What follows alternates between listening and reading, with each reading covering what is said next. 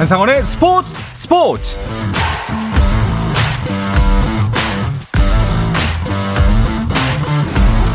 스포츠가 있는 저녁 어떠신가요? 아나운서 한상원입니다. 오늘 하루 이슈들을 살펴보는 스포츠 타임라인으로 출발합니다.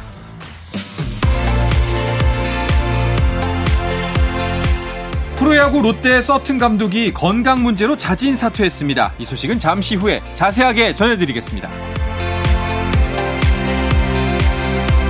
9월 A매치에 나설 한국 남자 축구대표팀 명단이 발표됐습니다. 손흥민을 비롯해 김민재, 이재성, 황인범, 황희찬, 조규성 등 주축 멤버들이 대부분 대표팀에 합류한 가운데 이동경과 강상우가 오랜만에 대표팀에 복귀했습니다. 양현준도 A매치 데뷔 기회를 다시 잡았고 김준홍, 김지수, 이순민은 생애 처음으로 A 대표팀에 발탁됐습니다. 한편 부상에서 회복 중인 이강인과 김진수, 송범금 등은 명단에서 제외됐습니다. 한편 클린스만호의 9월 A매치 두 번째 상대인 사우디아라비아가 로베르트 만치니 전 이탈리아 대표팀 감독을 대표팀 감독으로 선임했습니다. 계약 기간은 4년으로 2026 북중미 월드컵까지입니다.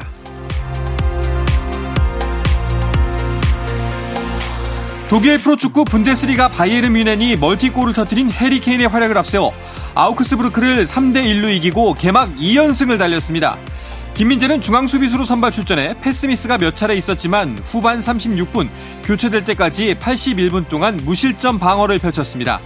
다만 미네는 김민재가 빠진 후반 41분 실점에 아쉬움을 남겼습니다. 한편 마인츠의 이재성은 프랑크푸르트전에서 시즌 1호 골을 넣었지만 마인츠는 후반 추가 시간 동점골을 내주며 1대1로 비겼습니다. 배드민턴 대표팀의 안세영이 한국 배드민턴 사상 최초로 세계 선수권 단식 정상에 올랐습니다. 안세영은 여자 단식 결승에서 1세트부터 스페인의 마린을 압도하며 불과 42분 만에 승리를 거두고 한국 선수로는 최초로 세계 선수권 여자 단식 금메달을 목에 걸었습니다. 안세영은 올해 12번째 국제대회에서 8번째 우승을 차지해 세계 랭킹 1위 자리도 굳게 지켰습니다. 혼합복식 서승재 최유정 조와 남자복식 서승재 강민혁 조도 금메달을 목에 걸면서 서승재는 2관왕, 한국 배드민턴은 이번 대회 금메달 셋, 동메달 하나로 역대 최고 성적을 거뒀습니다. 메이저리그 샌디에고의 김하성이 볼넷 두 개를 골라냈지만 팀 패배를 막진 못했습니다. 김하성은 미러키와의 경기에서 1번 타자 유격수로 선발 출전해 3타수 무안타 2볼넷 1득점을 기록했지만 최근 3경기 연속 무안타에 그쳤습니다. 팀도 10대 6으로 역전패에 3연패에 빠지면서 가을 야구 경쟁권에서 더욱 멀어졌습니다.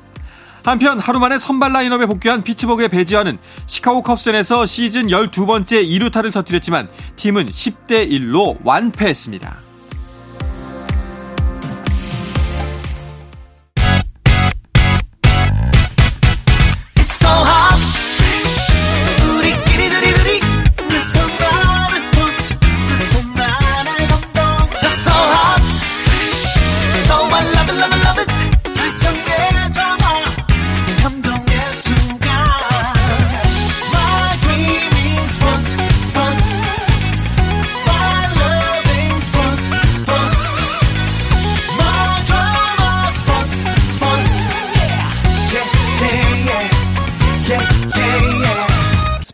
스포츠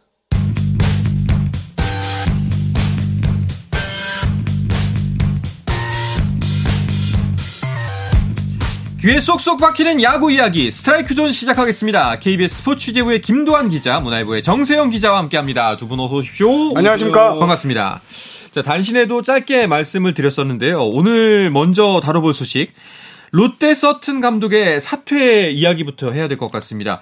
KT와의 주말 3연전 모두 내주면서 더 이상은 어, 이 체조로는 버티기 힘들다라고 판단한 걸까요? 그러니까 지금 롯데자이언츠가 오늘 보도자료 내용을 제가 한번 읽어드릴게요. 예. 서튼 감독이 어제 사직구장에서 열린 KT와의 경기가 끝난 뒤에 건강상의 사유로 사의를 표했다. 구단은 수고 끝에 서튼 감독의 뜻을 존중하고 수용키로 했다라고 이제 발표를 했고요. 음... 남은 시즌은 이종훈 수석 코치의 대행 체제로 잔여 시즌을 이어나간다 이렇게 발표했습니다. 오. 일단 보도 자료 내용이 정말 짧았습니다. 그리고 보통 이런 중대 보도 자료가 나오면 구단에서는 담당 기자들에게 먼저 좀 알려주거든요. 네. 5분에서 10분 전에. 근데 이번에는 좀 기습적으로 이렇게 발표가 됐고 어제 사실 서튼 감독이 경기 지휘봉을 잡지 못했습니다. 건강상의 이유로 잡지 못했다는 이야기가 들리면서 어, 경질설에 대한 보도도 있었고요. 그러 그러고 난 다음에 오늘 전격적으로 오후 1시에 경질이 발표됐습니다. 그렇군요. 일단은 뭐 연패가 꽤 심각해지고 있는 상황에서 어제 이제 롯데가 감독 없이 치른 경기를 보고서 정세영 기자는 살짝 눈치를 챘다는 이야기도 있던데요. 이게 지난주 초부터 저는 네. 소문이 좀 들리더라고요. 오. 어. 이 선수단 내부발 소문이었는데요. 정 기자님 뭐가 이상합니다. 음. 감독 자리에 변수가 있을 수 변화가 있을 수도 있겠습니다. 이런 얘기가 돌았고요. 소문이 꽤 많이 났어요. 음. 그래서 저는 어 교체가 될 수 있을래나? 왜냐하면 성민규 단장하고 지금 서튼 감독이 한 배를 타고 있는 상황에서 선뜻 교체가 이루어질까라는 생각을 했었는데 네. 어제 이제 건강상의 이유로 그것도 어, 그 전에 이제 8월 17일 날에도 건강상의 이유로 자리를 비웠었는데 그때는 기자 인터뷰까지 하고 갔었거든요. 그렇죠. 근데 음. 어제는 그냥 사무실에 왔다가 그냥 갔다는 소리를 듣고 아 이거 변수가 있겠다 이런 생각을 했는데 아니나 다를까 오늘 경질 발표가 이어졌습니다. 일단은 뭐 건강상의 이슈가 있었던 건 맞죠. 뭐 일단 어지럼증 때문에 두 번 결정을 한 건 맞는 것 같은데 예. 뭐 여기에 대해서는 말이 좀 많습니다. 그러니까 그때 8월 17일 날은 일단 뭐 수액도 맞고 그러니까 링거 주사도 맞고 했다는 거는 확인이 됐는데 그러니까 어제 병원 간 거는 확인이 안된 그러니까 걸로 8월 17일 날은 이제 건강 검진 후에 예. 뭐좀 어지럼증 증세가 있어서 이렇게 했는데 어제 같은 경우는 그냥 갑작스럽게 네. 어지럼증을 호소해서 그냥 갔다라는 일방적인 롯데 홍보팀의 설명만 네. 있었을 그리고 이제 보통 요렇게 되면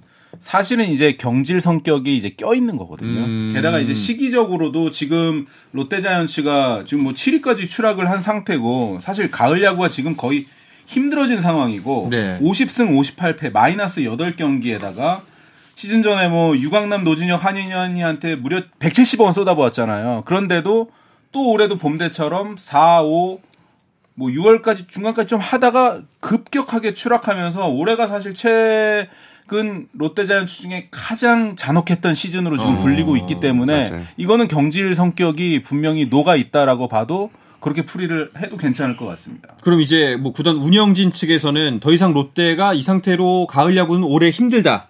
경질이다라고 판단을 한 게 맞을까요? 일단 모그룹 차원에서 결정이 이루어졌다 이런 분석이 지배적인데요. 음. 그런데 이제 지금 성민규 단장이 좀 남아 있습니다. 근데 성민규 단장이 내년까지 계약 기간이 보장이 돼 있거든요. 네. 근데 만약에 성민규 단장의 거치가 변수가 생긴다. 만약에 재계약이 안 된다. 어, 경질이 된다고 하면 이거는 진짜 모그룹의 의사가 이번에 결정적으로 반영됐다 이렇게 보시면 될 것 같습니다. 그 이종훈 수석 코치가 이제 남은 시즌을 다 처리를 하겠다라고 했는데 이 부분도 어떻게 보면은 그냥 어떻게 보면 이번 시즌은 좀 내려놓겠다라는 의미로 받아들여도 되는 걸까요? 지금 현재 분위기로는 예. 마이너스 8경기 줄이기는 지금 쉽지 않을 것 같거든요. 음. 게다가 이제 팀 분위기가 워낙 다운돼 있고 최근에 그 키움과의 그 고척돔 시리즈가 사실은 치명타였는데요. 롯데자이언츠가 지금 투타 엇박자가 내면서 분위기 가라앉고 있고 이종훈 체제로 갔다라고 하는 것은 일단은 올 시즌을 요 상태로 마치고 새 사령탑을 선임할 것 같은데요. 제가 봐서는 어 아까 이제 정 기자가 말씀한 대로 저 서튼 감독을 성민규 감독이 물러나라고 할 수는 없거든요. 음, 그러니까 굉장히. 사실은 성민규 감독과 그 서튼 감독은 세트 한 세트로 이제 파악을 한 그 시각이 많기 때문에 지금 뭐 이제 뭐 여러 야구 팬들이나 롯데 팬들이나 뭐 제야의 김태형 감독부터 뭐 여러 분들이 물망에 오르고 있잖아요. 사실 뭐 이제 김태형 감독 같이 제야 인사가 오기 위해서는 제가 봐서는 구단에서 감독과 단장 모두가 이렇게 한 묶음으로 이해를 해야 고개 선행이 돼야 나오지 아닌 상태에서는 음. 김태형 같은 거물이 오기는 쉽지 않을 그럴 상황인 것 같아요. 벌써 지금 롯데에 사령탑을 두고 지금 두산 코치하고 있는 롯데 출신의 조성한, 조성한 코치, 네. 코치 그다음 선동열 전 감독, 네. 김경문 감독까지 여러 가지 어. 이 대형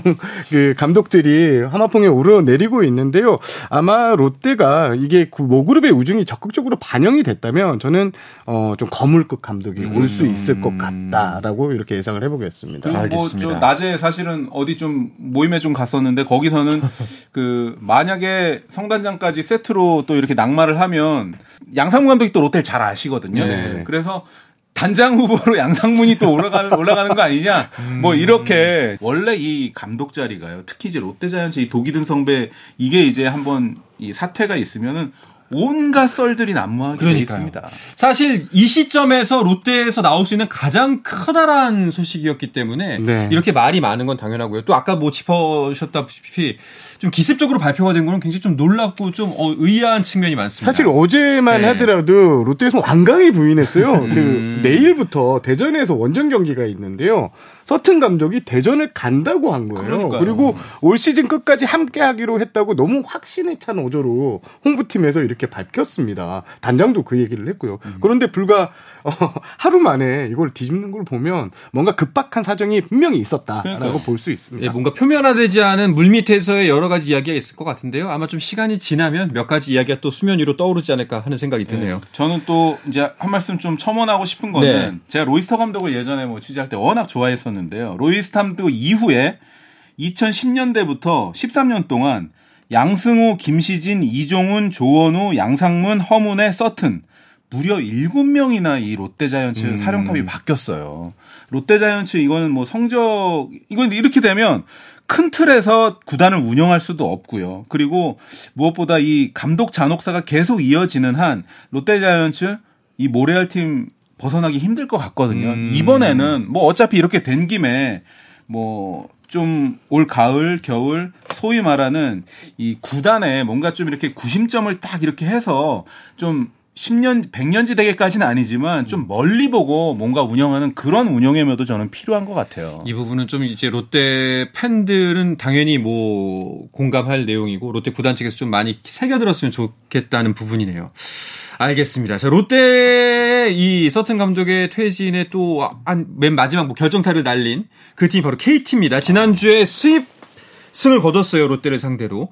제가 이제 지난 한 주 휴가를 다녀오느라고 자리를 비웠었는데 그 사이에 KT가 선두권까지 넘보는 입장이 됐습니다. 사실 그 전까지는 KT가 어 2위는 충분히 할 수 있겠지만 선두는 너무 이미 벌어져서 좀 쉽지 않을 거다라고 네. 했는데 어, 이게 어떻게 된 거예요? 지난주 월요일만 하더라도 그 1위 LG, 2위 KT의 격차가 무려 7경기 차였는데요. 네. LG가 지난주 1승 3패로 주춤했고요. KT가 4승 1패를 기록하면서 두 팀의 격차가 4.5경기로 어. 크게 줄었습니다. 지금 두 팀의 맞대결이 6경기나 남아 있는 상태거든요. 5경기만 KT가 잡아내면 이거 모릅니다. 이거 진짜 순위가 그렇죠. 뒤집히는 상황이라서 지금 정말 흥미진진해졌습니다. 아니 KT가 한창 상승세를 점점점 치고 마치 로켓의 추진기 달듯이 추주죽 올라갈 때 그때 정세영 기자가 했던 얘기가 기억나요. KT 선수를 만나봤더니 지금 목표는 SSG가 아니다. 음. LG를 바라보고 있다. KT 음. 선수들. 이게 현실화 됐습니다. 제가 최근에 KT를 상대했던 그 선수들하고 대화를 해보면요. 3연전을 하잖아요. 네. KT를 상대로 위닝 시리즈는 꿈도 못 꾼답니다. 오. 1승만 하자. 오. 그 정도로 지금 KT의 기세가 좋습니다. 지금 KT가 후반기에 승률을 제가 봤더니요. 31경기에서 25승 6패. 와. 승률이 8할이 넘습니다. 프로야구사에서 8할 승률 팀이 없었거든요. 야. 뭐 단기간이긴 하지만 지금 승률이 8할이 넘는 승률을 자랑하는 KT의 기세가 정말 매섭습니다. 예. 아니 사실 근데 그동안 KT가 악재가 없었던 게 아닙니다. 지금 그러니까 저희 KBS 뉴스도 보도를 했지만 배정대 선수 학폭 논란 있었죠. 그리고 김민수 선수 발목 수술했죠.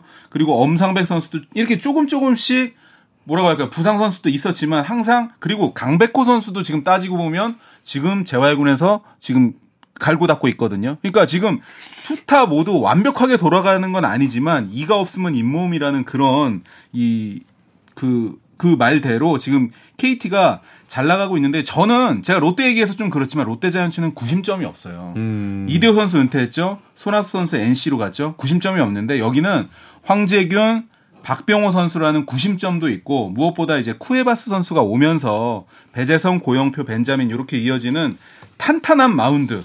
그러니까 이제 상대의 실점을 억제할 수 있는 이 마운드, 이 투타 균형이 KT의 원동력인 것 같습니다. 그렇군요. 제가 좀 덧붙이면 KT가 지금 불펜의 힘이 어마어마한데요. 그렇죠. 8월 이후 승부를 보니까요. 7회까지 앞선 15경기에서 14승 1패. 야. 지금 아. 박영현, 손동현 이 젊은 불펜 투수들 거기에 확실한 마무리로 잡이, 자리를 잡은 김재윤 선수. 요즘 김재윤 선수가 오승환 선수 전성기와 비교될 정도로 그렇죠. 돌직구를 던진다고 하거든요. 이런 튼튼한 불펜이 KT의 상승세를 이끌고 있는 것 같습니다. 자, 이런 와중에 또 LG가 이제 선두 추격에 빌미를 제공한 것도 것도 있습니다. 주말 NC전에서 3연패를 네. 당했습니다. 무려 이제 마운드가 26실점을 하면서 어, 세 경기의 팀 평균 자책점을 보니까 8.76이에요. 경기당 어. 8점 이상을 내줬다는 건데 지금 팀 타선도 세 경기에서 도합 10점을 못 냈습니다. 지금 여러 가지 툭타 엇박자가 이번 세 경기에서 또 도드라졌는데 물론 이제 LG 팬들 입장에서는 심판 판정이 좀 애매한 부분들이 음. 좀두 개가 있었는데요. 그런 거 빼더라도 지금 LG가 좀 기세가 좀 꺾여가는 게 아닌가 하는 우려를 낳고 있습니다. 그러게요. 사실 뭐 지칠 법도 하지요. 뭐 그런 부분이 충분히 이해도 갑니다만 사실은 근데 어, 뭐 우승 청부사로 수입해온 최원태 투수가 무너진 건 좀 충격이었어요. 야, NC와의 경기에서 네. 4이닝 동안 11점을 내주고 그 가운데 9점이 자책점. 그러니까 최현태 인생의 그 악몽 같은 이 창원 시리즈를 보냈는데요. 사실 그 LG 트윈스의 이주형이라는 정말 유망주 중에 진짜 유망주를 키움으로 보내면서 최원태를 이 win now 이 트레이드를 해온 거기 때문에 LG 트윈스 이 마운드에 있어서는 굉장히 큰 충격이었고 지금 켈리라던가 플럿코도 조금씩은 뭔가 좀 완벽하다고는 할 수 없거든요. 음. 그래서 최원태의 어깨가 무거운 상황에서 LG 트윈스 정말 충격이었습니다. 그렇습니다. 지금 최원태 선수가 이적 후 5경기를 치렀는데 1승 4패. 음. 네, 그리고 트레이드 이후 평균 자책점이 7점이 넘어요. 아. 그리고 quality start가 한 번밖에 없습니다. 8월 평균 자책점도 9점대니까 지금 LG가 기대했던 최원태 효과가 지금 나오지는 않고 있습니다. 뭐 적응 기간이라고 하기엔 좀 시간이 지난 것 같고요. 뭐 여러 가지 좀 고민이 될 것 같습니다. LG 입장에서는. 자, 근데 아까 말씀드렸던 뭐 그 심판 판정 논란 관련해 가지고 창원에서 계속 무슨 일이 있었네요. 27일 날 창원 LG와 NC의 경기에서 주심으로 나설 예정인데 윤상원 심판이 경기장에 오지 못했습니다. 어, 전날 윤상원 심판은 어, 2루심으로 나섰는데요. LG가 5대 3으로 앞선 9회 말 투아웃 1루 상황에서 NC 박건우가 내야 땅볼을 쳤는데 2루심이었던 윤상원 심판이 이를 피하려다가 스쳤어요. 발바닥 쪽에 살짝 닿았습니다. 네. 네. 야구 규칙에는 심판의 몸에 닿은 타구는 내야 안타가 된다고 했는데 어 원래는 이제 아웃 카운트를 잡아서 처리를 하면 끝나는 순간이었거든요. 네네. 이게 안타가 되면서 찬스가 이어졌고 권희동 선수의 끝내기 스리런이 나오게 됩니다. 이렇게 되면서 LG 팬들은 좀 이제 분노를 하게 된 거죠. 예. 그리고 그 다음 날에도 이제 어제 경기였는데요. 어, 포수 패스트볼이 나와서 공이 더그아웃 쪽으로 흘렀는데 그 공이 더그아웃 쪽으로 좀 들어가는 모습이었거든요. 중계 화면상에는. 근데 그거를 인플레이로 선언하면서 음. 한 베이스씩만 진루하게 했습니다. 그러니까 두 경기 연속 심판의 판정이 좀 나오면서 LG 팬들이 좀 많이 성화를 부렸고요. 특히 윤상원 심판을 향해서는 어, 좀 이 비방성 글도 많이 올라고 왔고 테러 위협 글이 올라오면서 윤성원 심판이 결국에는 예, 경기에 나서지 못하게 됐습니다. 어, 지금 어, 심판위원장 허훈 심판위원장은 경기가 끝났는데 경찰로부터 심판에 대한 테러 위협 글이 올라왔다 연락을 받았는데 윤성원 심판뿐만 아니고 가족 동료 심판에 대한 위협도 했다. 그래서 윤성원 심판의 안정을 위해서 어, 대체 심판을 투입했다고 이렇게 설명을 했습니다. 아, 사실 애정이 넘치는 건 이해를 합니다만 이건 아니죠. 예, 이거는 선을 예, 선을 많이 넘어도 한참 넘어. 넘은 거고요. 좀 예, 이런 부분들은 자중을 해야 될 것 같습니다. 스스로 우리 팬 스스로 서로 서로가 좀 이렇게 정화를 하는 모습을 좀 보여줘야 될 것 같아요. 자, 또 이런 LG의 3연패 덕분에 NC는 오히려 4위를 굳힐 수 있는 것처럼 보여요. 지금 주말 3연전을 원래 이제 LG 트윈스하고 하게 되면 2승 1패면 대성공이었는데 금토일을 싹쓸이 했습니다. 특히 이제 조금 전 언급하셨던 것처럼 권희동 선수의 역전 끝내기 스리런 홈런이 나왔기 때문에 지금 NC의 분위기가 굉장히 좋은데요. 어, 일단 저는 또 이렇게 봅니다. 그날 어제죠. 일요일 날 강윤건 감독이 중간에 또 항의를 하다가 퇴장당한 게 네. 있어요. 그러니까 강인권 감독이 뭔가 어, 여기서 기싸움에서 밀리지 않, 않아야 된다라는 그런 의지를 보였다는 점. 이건 저는 강인권 감독의 좀 높이 보는 부분이고요. 또 어제 어떤 일이 있었냐면 1회 임찬규 선수가 그 headshot 퇴장을 당할 때 박건우 선수가 이 얼굴 안면 보호대가 떨어질 정도로 그게 어. 굉장히 큰 충격이었는데도 불구하고 어, 또 박건우 선수가 일어서서 그 괜찮다고 하는 그런 모습도 있었어요. 그리고 박건우 선수가 다행히 지금 뭐 특이하게 좀 이렇게 부상으로 빠지거나 그런 일은 없었기 때문에 일단 여러 가지 일 와중에도 NC는 지금 순항을 할 수 있는 분위기가 음. 형성됐다 이렇게 보여집니다. LG는 또 최성령 선수가 어제 또 승리 투수가 되면서 지금 마운드가 조금 지쳐가는 시점에서 선발 투수들이 또 새로운 얼굴이 나와서 승리를 챙겨주니까 NC가 좀 더 위를 보고 달려갈 수 있는 입장이 된 것 같습니다. 알겠습니다. 자, 그런가 하면 지난주 다른 팀들의 경기는 어땠는지도 궁금한데요. 이야기는 잠시 쉬었다가 와서 계속해서 나누겠습니다.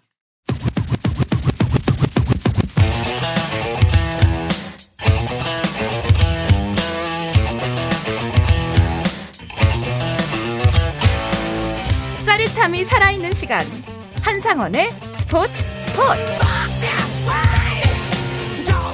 야구계 이슈부터 논란까지 정확하게 짚어드립니다. 귀에 쏙쏙 박히는 야구 이야기 스트라이크존 문화일보의 정세영 기자, KBS 스포츠 취재부의 김도환 기자와 함께하고 있습니다.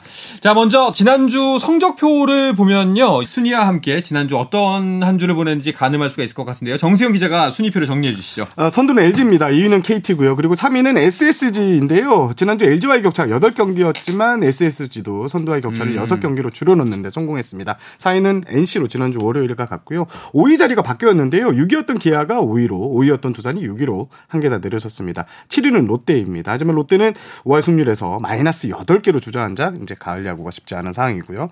하위권에서는 삼성이 지난주 9위에서 8위로 한 계단 올랐고 하나가 9위로 내려갔습니다. 키움은 여전히 꼴찌입니다. 그렇군요. 자, 일단은 위에서부터 쭉 봤는데요. 5, 6위 이야기를 해보자면은 일단 가을 야구로 가기 위해서는 마지노선은 5위입니다. 기와 두산의 대결로 좁혀지는 느낌이네요. 지금 기아 타이거즈가 그 조금 전에 설명해 주신 대로 드디어 두산 베어스를 6위로 끌어내리고 5위로 올라섰고요. 특히 이제 승률도 5할 때 이상으로 올라가면서 5할 1푼까지 올라갔는데 기아가 최근 10경기 7승 3패고요. 8월 팀 타율이 3할 7리. 여기는 보면 김도영 선수라든가 이런 젊은 선수도 좋은데 깜짝 활약하고 있는 선수가 박찬호 선수. 지금 어마어마하게 활약을 하고 있고 그리고 나성범하고 최영우라는 이 두 명의 왼손 중심 라인이 좋기 때문에 네. 그러니까 상대 투수들이 굉장히 그 뭐라고 할까 피해갈 수 없는 타선 기아의 가장 큰 강점이라고 할 수 있고요.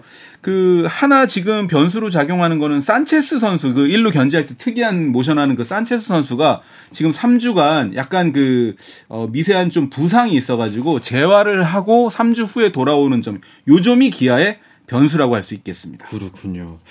자, 반면에 두산 같은 경우에 지금 상황이 매우 안 좋죠. 화수복금 경기에서 지난주 연달아 예. 승리를 챙기면서 5할 승리를 플러스 3개까지 음. 올라갔었습니다. 예. 그래서 5위 자리를 지키는 게 아닌가 싶었는데 주말 SSG와의 3연전에서 1승 2패 또 토일 경기를 모두 패하면서 5할에 이제 플러스 1개만 유지하고 있습니다. 5위 기아의 반격기차 뒤져 있는데 어 기아가 올해 리그에서 가장 많은 우천 취소를 당해서 이제 변수가 좀 있는 상황인데요. 이승엽 감독은 요즘 경기가 좀 많이 안 풀리는 탓인지 좀 아쉬운 목소리를 많이 어. 냅니다. 어제도 이제 경기 경기가 끝, 아, 경기 전에 사사구를 12개나 줘서는 못 이긴다. 예. 제일 잘 던지던 박치곡이 또 팔에 점수를 줬고 손쓸 뜸이 없었다라면서 불펜 투수진에 좀 많은 아쉬움을 표현했습니다. 그렇군요. 기아, 기아와 하나와의 경기 같은 경우에는 뭐 요새 문김대전 뭐 문윤대전이라고도 불리는데 어제 이 대결들 동시에 펼쳐졌습니다. 네, 이제 문동주 선수가 이제 슈퍼 루키면서 지금 대한민국을 뭐 한화뿐만 아니라 대한민국을 짊어질 에이스인데요. 어제 기아 타이거즈가 이제 한화한테 5대 2로 승리를 했고 또 이제 이 김도영 선수가 이출루에 이득점을 하면서 만점 활약을 펼쳤는데요. 지금 이제 신인왕도 재밌어진 게 문동주하고 윤영철 기록면으로도 지금 음. 어, 막상 막하인 네. 게 되기 때문에 이제 저희도 이제 한 달 반, 거의 두 달 있으면 수투표를 하겠지만, 어, 저는 아직 결정하지 못한 그런 상황입니다. 그 참고로 올해 신인왕 제가 발표합니다. 아, 축하드립니다. 과연 어떤 사, 선수가 정세영 기자 입에서 발표가 될지 기대를 해보셔도 좋을 것 같습니다.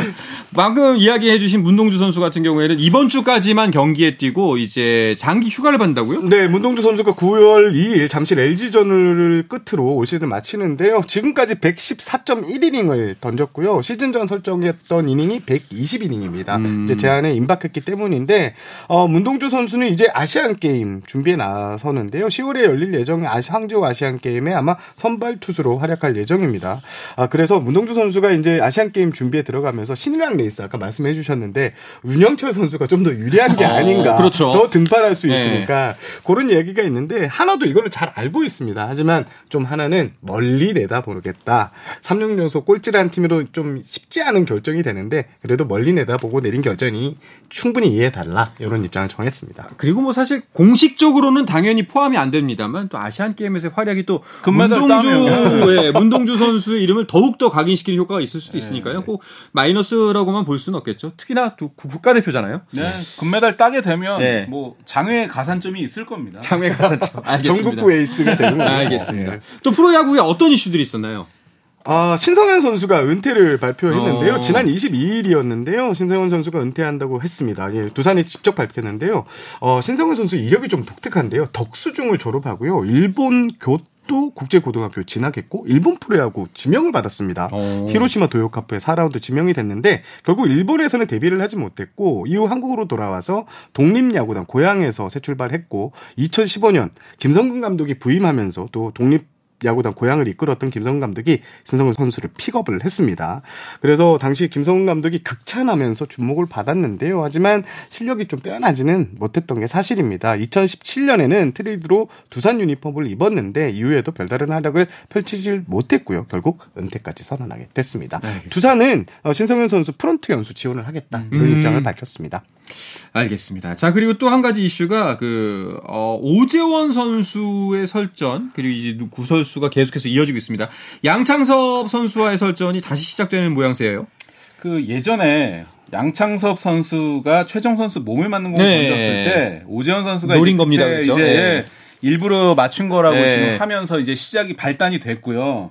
또 이번에는 이 오재원 선수가 이제 그 일 이후에 구설수에 오르면서 사실 그 해설위원회에서 하차를 한 뒤인데 23일 날 자신의 인스타그램 라이브에서 모든 게 양창섭 때문에 시작됐다. 음. 그리고 돌멩이를 들고 내가 이걸로 던져도 너보다 더 잘 던지겠다라고 이제 양창섭 선수를 거의 비하하는 그런 음. 라이브 인스타를 했는데 이때 뭐 몇천 명이 또 막 들어와서 이거를 이게 요즘에 인스타 라이브가 젊은 층에 좀 약간 그 트렌드잖아요. 그 네. 오재원 그 전 해설위원이 했는데 이제 양창섭 선수의 동기들 또 친구들은 또 왜 창섭이 우리 창섭이 가지고 그러냐면서 오재원 선수한테 또 이 비난을 돌리고 예전에 오재원 선수가요 이 전에도 박찬호 위원을 또 한번 저격했다가 네. 또이 구설수에 올랐는데 하여간 이 오재원 선수가 요즘에 굉장히 끊임없이 논란이 되고 있습니다. 약간 그때도 저희의 판단은 좀 경솔했다. 네. 뭐 할 수 있는 이야기는 하나 꼭 그렇게만 이야기했어야 되나라는 그러니까 표현들이 많았거든요. 이번에도 너무 나갔다. 오전 선수 이제 좀 자제했으면 하는 네. 그런 바람이 있습니다. 알겠습니다. 좀 좋은 소식만 전해드리는 스포츠 또 이번 한 주가 됐으면 하는 바람입니다. 자 이야기를 끝으로 이번 주 스트라이크 존은 마무리하도록 하겠습니다. KBS 스포츠 제부의 김두한 기자, 문화일보의 정세영 기자 함께했습니다. 두 분 오늘도 고맙습니다. 감사합니다. 고맙습니다. 자, 내일도 저녁 8시 30분에 뵙겠습니다. 아나운서 한상원이었습니다. 스포츠 스포츠!